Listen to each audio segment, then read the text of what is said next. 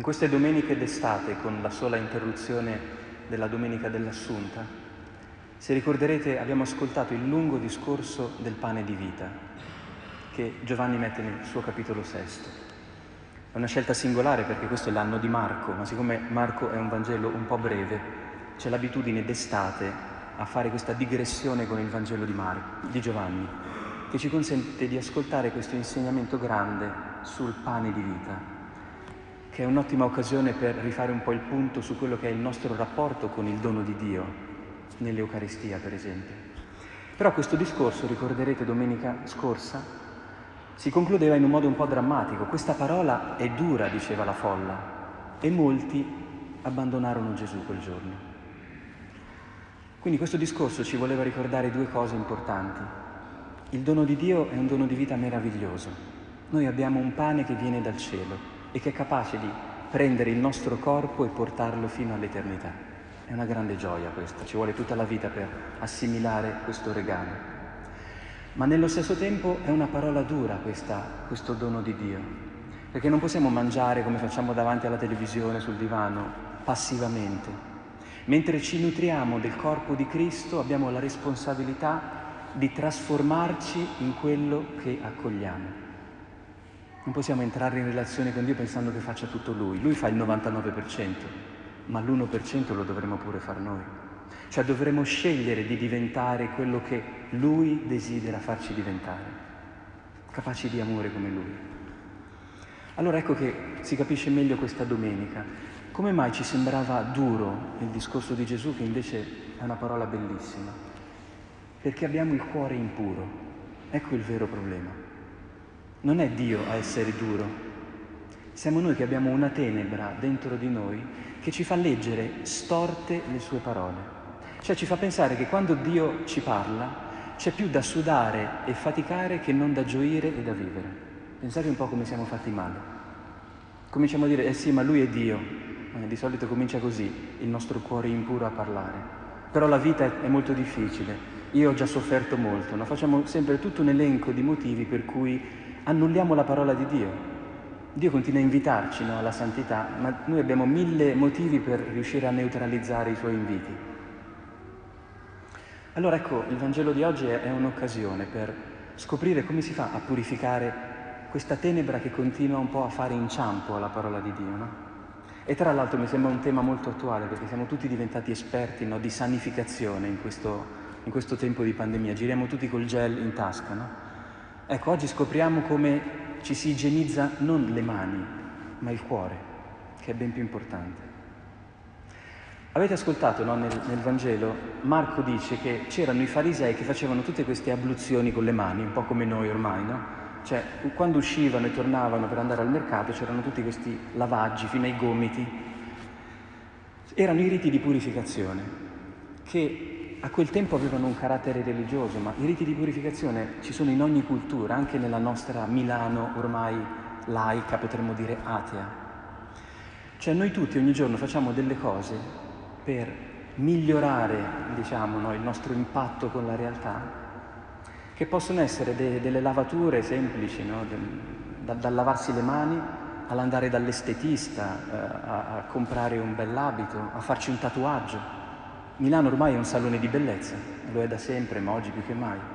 Quindi i riti di purificazione sono tutte quelle procedure con cui noi cerchiamo di rendere il nostro corpo, la nostra immagine più presentabile. E i riti di purificazione si fondano su due presupposti, che quello che c'è fuori ci possa contaminare e che quello che siamo noi possa essere contaminante. Perché ci igienizziamo le mani prima di entrare in un luogo chiuso, perché noi potremmo avere il Covid o perché il Covid lo potremmo trovare fuori. Sono sempre questi due punti che regolano i riti di purificazione. Il fuori è pericoloso e il dentro potrebbe esserlo. Su questo si reggono tutti quei riti con cui noi cerchiamo di migliorare la nostra immagine. Ora non c'è niente di male nell'andare dal parrucchiere, nel lavarsi le mani evidentemente, ma Gesù vuole segnalare un pericolo quando noi avanziamo troppo in queste procedure di purificazione. Bene ha profetato Isaia di voi, questo popolo mi onora con le labbra, ma il cuore è lontano. Il rischio dei riti di purificazione è che noi cominciamo a vivere solo esteriormente, cioè riusciamo a pulire soltanto la superficie della nostra realtà, ma quello che c'è dentro rimane sporco. Quindi non c'è nessun problema ad andare a migliorare la nostra immagine, ma c'è un problema se non impariamo anche a purificare quello che c'è dentro. Mi viene in mente questo esempio, sarebbe un po' come se a casa noi da domani cominciassimo a lavare soltanto i piatti, le posate e i bicchieri e le stoviglie le lasciamo sporche. Quanto possiamo durare eh, prima di una crisi familiare? Due giorni.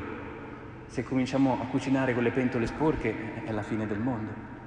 Gesù sembra dire che noi facciamo così con il nostro corpo. Cioè ci accontentiamo di fornire agli altri un'immagine presentabile, ma i problemi seri, cioè il fatto che non siamo capaci di amare, di essere fedeli, di stare in pace, cioè tutta quella pentola che, che ribolle dentro di noi, quella abbiamo rinunciato a purificarla. E allora capite che diventa un problema, no? Perché iniziamo a vivere una spaccatura. Gli altri, se ci vedono così, nei giorni alterni, pensano che siamo delle persone abbastanza normali, ma noi quando ci guardiamo allo specchio non abbiamo una bella immagine di noi stessi perché tutta la tenebra, tutto lo spurgo noi lo conosciamo bene. Come riusciamo a tirare fuori il peggio quando si chiude la porta di casa nostra e, rimaniamo fra di noi. Il nervoso, la rabbia, la frustrazione, quella c'è sempre e non abbiamo ancora imparato come si toglie. Allora ecco la medicina, eh, perché Gesù è un medico, non dimentichiamoci. Quando ci fa la diagnosi poi in genere ci dà anche la terapia. Non c'è nulla fuori dell'uomo che possa contaminarlo. Quando noi ci purifichiamo scatta anche quest'altra cosa, che noi cominciamo a giudicare l'esterno. Siccome spendiamo tante energie no, per tenerci puliti e carini, cominciamo necessariamente a pensare che fuori è tutto brutto, è tutto peggio. Ecco Gesù dice, fermi tutti. Quello che c'è fuori da noi non è un problema, non è un nemico, o meglio, non è quello che ci dannerà l'anima. Né il coronavirus né gli attentati terroristici sono quello che ci potrà far perdere la vita, potrà farla finire in questo mondo, ma questo non è il vero problema. Il vero problema è vivere male adesso e non saper vivere bene per l'eternità. Poi la vita tanto finisce. Per una bomba, per un virus, per un incidente, per una morte naturale, il termine c'è e sta davanti a noi. Allora è una parola di grande speranza quella che Gesù ci vuole dire. Nulla fuori vuol dire smettete di sprecare energie nel tirare cazzotti contro l'aria. Non c'è nessun nemico davanti a voi. Non dovete proteggervi da niente e da nessuno. Fate quello che dovete fare, quello che l'intelligenza, la società vi indica, per carità. Laviamoci le mani, igienizziamoci tutto. Ma smettiamo di pensare che il problema della nostra vita sia fuori da noi. Il problema è dentro, dice Gesù. È dal nostro cuore che partono tutte le sciocchezze che ci possono rovinare la vita. Quando siamo stati infelici è perché abbiamo obbedito a un pensiero che il nostro cuore aveva partorito, che invece era una stoltezza. Non era un pensiero buono di santità, di amore. Era un movimento egoistico, di affermazione di noi stessi. Infatti siamo rimasti delusi e soli. Allora tutto dentro, dobbiamo, per purificarci interiormente, la prima cosa da fare è accettare che noi possiamo lavare una cosa veramente, il nostro cuore. E come lo laviamo? È impossibile eliminare dall'oggi al domani i difetti, i peccati e i vizi. Ma è possibile ogni giorno ricominciare a fare una cosa, nutrire quella parola che dice l'Apostolo Giacomo è stata piantata in noi. Nella vecchia traduzione si diceva è stata seminata, la traduzione nuova è ancora più bella. C'è una parola che è piantata, en futon. Il fittone nelle piante è quella cosa che sta sottoterra e noi non lo vediamo, ma tiene la pianta bella salda nella terra.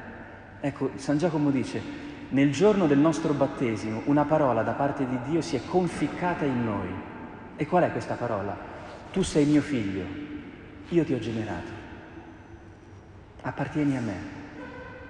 Inizia a vivere pensando che non hai nessuna scusa da chiedere a nessuno, nessuna macchia da doverti togliere con le tue mani.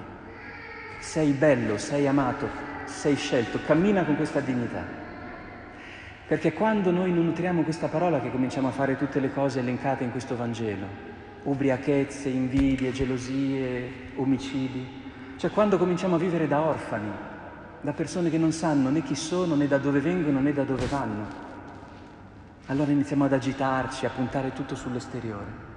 Ma quando nel nostro cuore abbiamo questa parola viva, cioè noi ci alziamo, quando diciamo Padre nostro lo crediamo veramente, che siamo figli, che siamo attesi da un Padre, che stiamo camminando insieme a tutti verso la vita eterna, è più difficile fare sciocchezze, è più difficile vivere in modo esteriore, perché ci sentiamo in pace dentro. E quando noi abbiamo la pace dentro di noi, il fuori ci interessa un po' di meno, perché siamo felici.